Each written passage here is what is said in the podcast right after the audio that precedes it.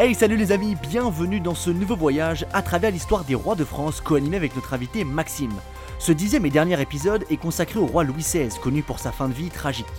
On va revenir ensemble sur deux grands moments de son règne, d'abord sur son combat contre les parlements, puis évidemment sur la Révolution, dont les événements auront un peu plus tard non seulement raison du roi, mais aussi de la monarchie absolue.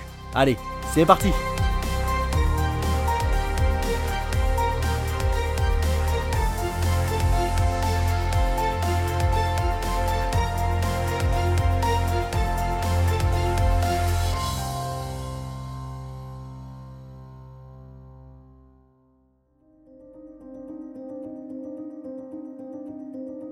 Louis-Auguste de France, plus connu sous son titre royal de Louis XVI, est un roi de France de 1774 à 1792.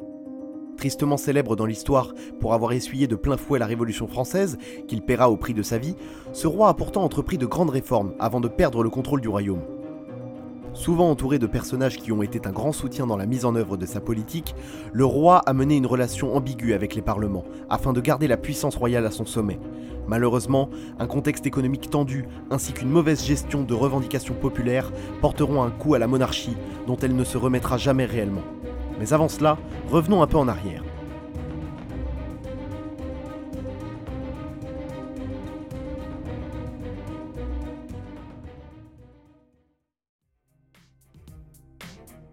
Dans les premiers temps de son règne, Louis XVI, conscient de la fragilité économique du royaume, décide de diminuer drastiquement les dépenses.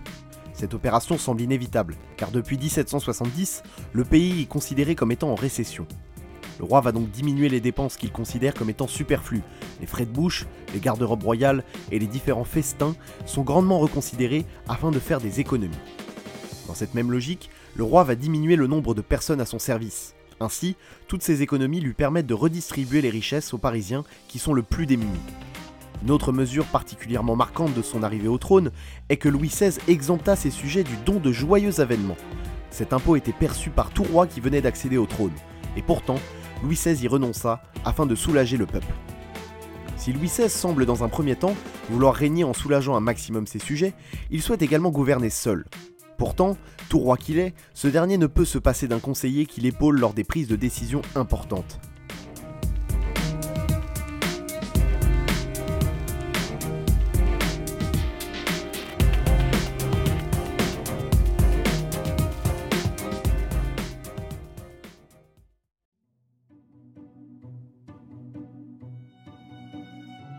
Cependant, à l'inverse de ses prédécesseurs, la stabilité du poste de conseiller royal sera légèrement compromise. En effet, le roi aura sept principales ministres d'État, ce qui démontre une certaine difficulté à coopérer avec le roi. En 1774, le gouvernement est définitivement formé, et certains grands noms le composent. Un en particulier sera central dans le début des déboires du roi avant la Révolution.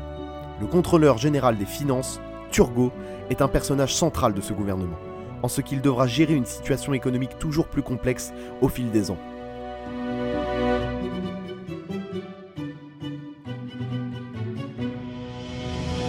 1er juillet 1774, Turgot annonce au roi un déficit économique de 22 millions de livres. Mais là encore, ce dernier incite le roi à continuer sa stratégie, faire des économies. En bon libéraliste, Turgot va favoriser la liberté du commerce et le libre jeu du marché, il donne en particulier le feu vert à l'importation des céréales étrangères dans le royaume, ce qui inquiète le peuple. En effet, en cas de mauvaise récolte dans le royaume, la hausse des prix liés à l'exportation se ferait fortement ressentir dans un pays déjà en crise. Au printemps 1775, un risque de famine est déclaré et les prix flambent instantanément. Plusieurs boulangeries et hangars agricoles sont pillés par le peuple. Cet événement est considéré aujourd'hui par de nombreux historiens comme le premier épisode de rupture entre le peuple et les autorités royales.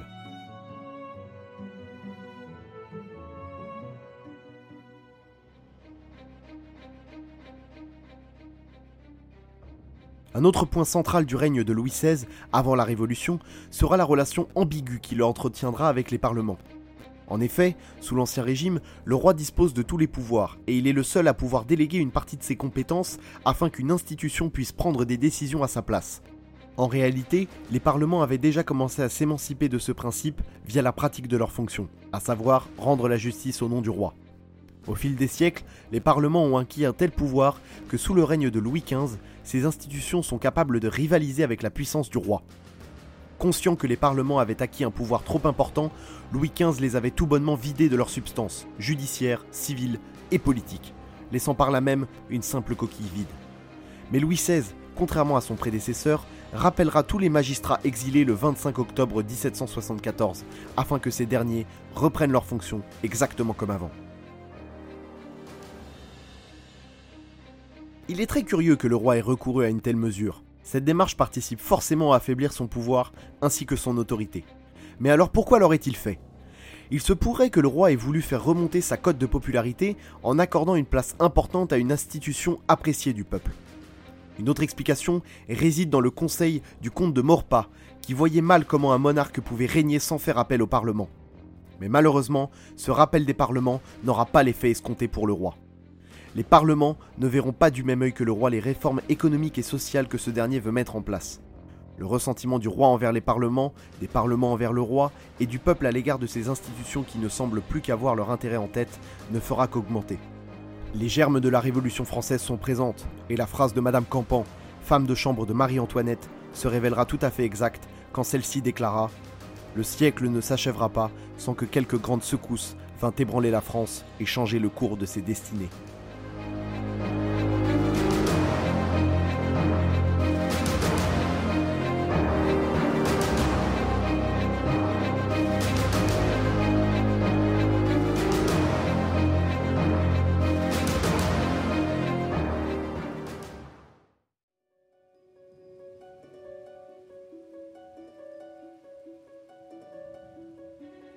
Bon, vous l'avez bien compris, le règne de Louis XVI est un combat perpétuel. Ne bénéficiant pas de la même aura que ses prédécesseurs, le dernier monarque absolu se heurte surtout à la marmite populaire prête à exploser, signe d'un ras-le-bol général dû à un pouvoir toujours plus centralisé, à une situation économique dramatique ou encore à une hiérarchie de classe pesante. La suite, vous la connaissez, c'est la Révolution française.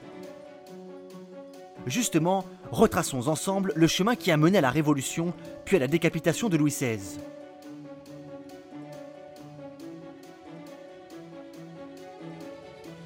Le 5 mai 1789, en début d'après-midi à Versailles, s'ouvrent les États généraux, une assemblée réunissant les trois ordres de la société, le clergé, la noblesse et le tiers-État. Depuis quasi un an, la situation économique était devenue insoutenable et l'exercice solitaire du pouvoir par Louis XVI commençait à irriter sérieusement une bonne partie de la population. C'est pour cela que le roi convoque les États généraux pour trouver l'issue de sortie d'une crise qui marquera l'histoire de France comme aucune autre. D'ailleurs, ça, le roi l'avait bien senti en ouverture de la cérémonie, il prononce entre autres les mots suivants.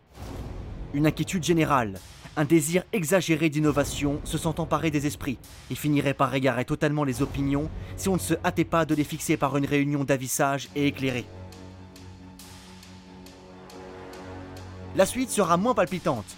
Les différents orateurs qui se succéderont, parmi lesquels le célèbre Necker, ministre des Finances, décevront par la platitude de leur discours et voire même par une pointe de pessimisme. Les choses vont alors commencer à s'accélérer et à échapper au roi. Alors que de nombreuses questions, d'ordre politique et économique principalement, doivent être encore débattues, les trois ordres vont monter au créneau.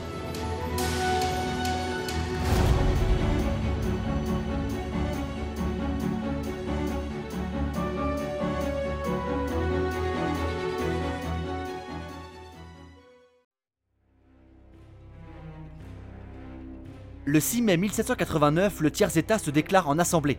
Le 11 mai, les députés de la noblesse, refusant de se joindre à ceux du tiers-État, font de même. Le 17 juin, le tiers-État, estimant qu'il représente 96% de la population, s'érige en Assemblée nationale. Louis XVI, qui en théorie n'a pas le droit d'intervenir, sent que les États généraux lui échappent. Ce dernier décide alors de temporiser. Il fait fermer la salle où les États généraux se réunissaient. Et c'est à partir de là que la fièvre va monter, menant inéluctablement à la Révolution. Le 20 juin 1789, les députés du tiers-État découvrent la fermeture de la salle. Irrités par cette décision, ils décident, sur proposition d'un certain Guillotin, de se réunir autre part dans la salle du jeu de paume. De là émerge le fameux serment du jeu de paume qui, concrètement, consiste en la promesse des députés du tiers-État de ne jamais se diviser et de rester unis face aux deux autres ordres et au roi. Le 23 juin 1789, le roi ouvre une séance royale durant laquelle il fait des concessions devant les trois ordres, mais déclare nulle la constitution de toute assemblée émanant de quelconque ordre. Il se réaffirme en tant que seule autorité légitime du royaume et surtout seul représentant du peuple. Cette dernière assertion irrite le tiers-état mais aussi le clergé et la noblesse. À partir de là, le dilemme est très simple pour le roi, accepter la monarchie constitutionnelle avec la création d'une assemblée ou bien se résoudre à l'épreuve de force.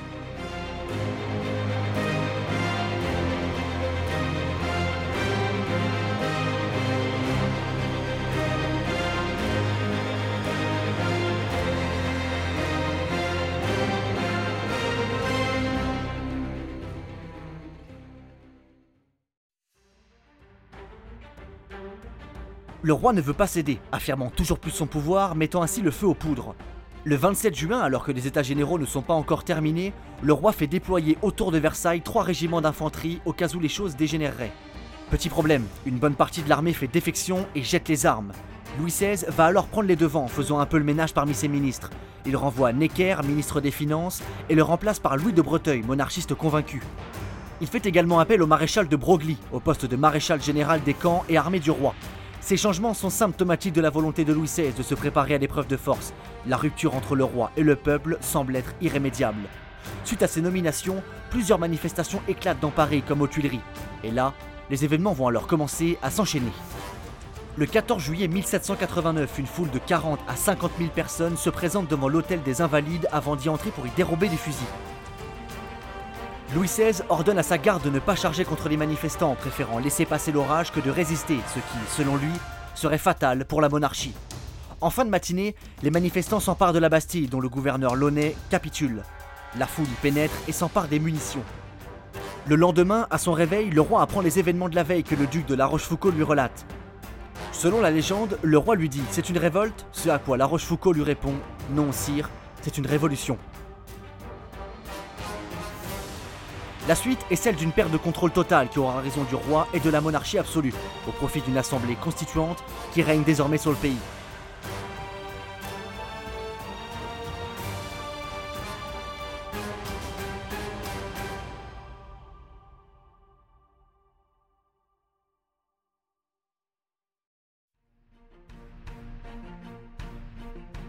Face à la déliquescence de son pouvoir, Louis XVI choisit de fuir plutôt que d'abdiquer, le roi construit un plan d'évasion en direction de Montmédy dans l'est de la France. La finalité du projet divise les historiens, mais il y a fort à parier que le roi avait l'idée de rejoindre l'Autriche ou la Prusse pour chercher des alliés et ainsi organiser une vaste contre-révolution.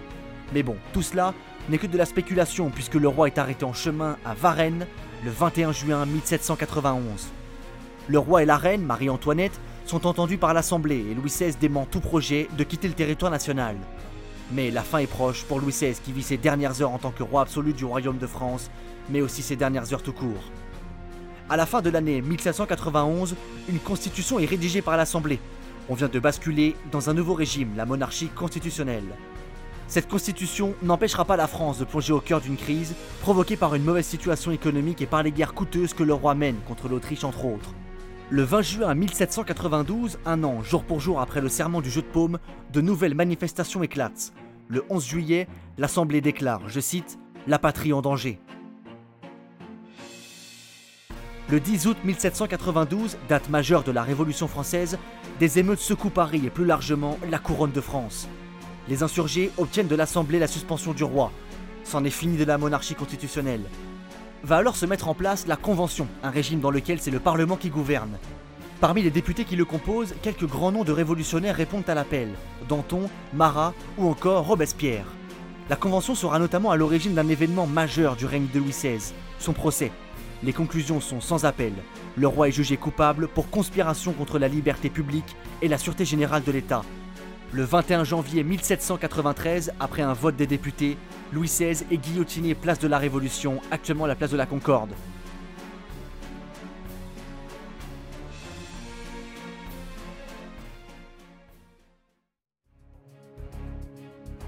Avec lui, la monarchie absolue disparaîtra, une république naîtra des centres de la royauté française.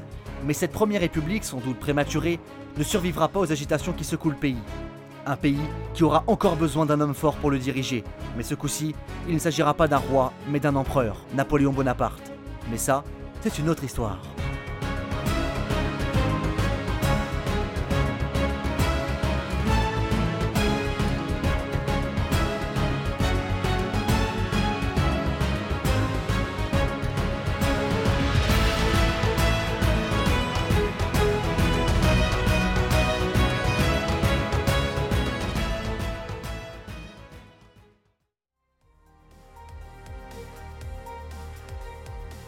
Les amis, j'espère que ce dixième et dernier épisode de notre série sur les rois de France vous a plu. Ce voyage au cœur du règne tourmenté de Louis XVI clôture une belle série d'épisodes que nous avons pris un grand plaisir à faire.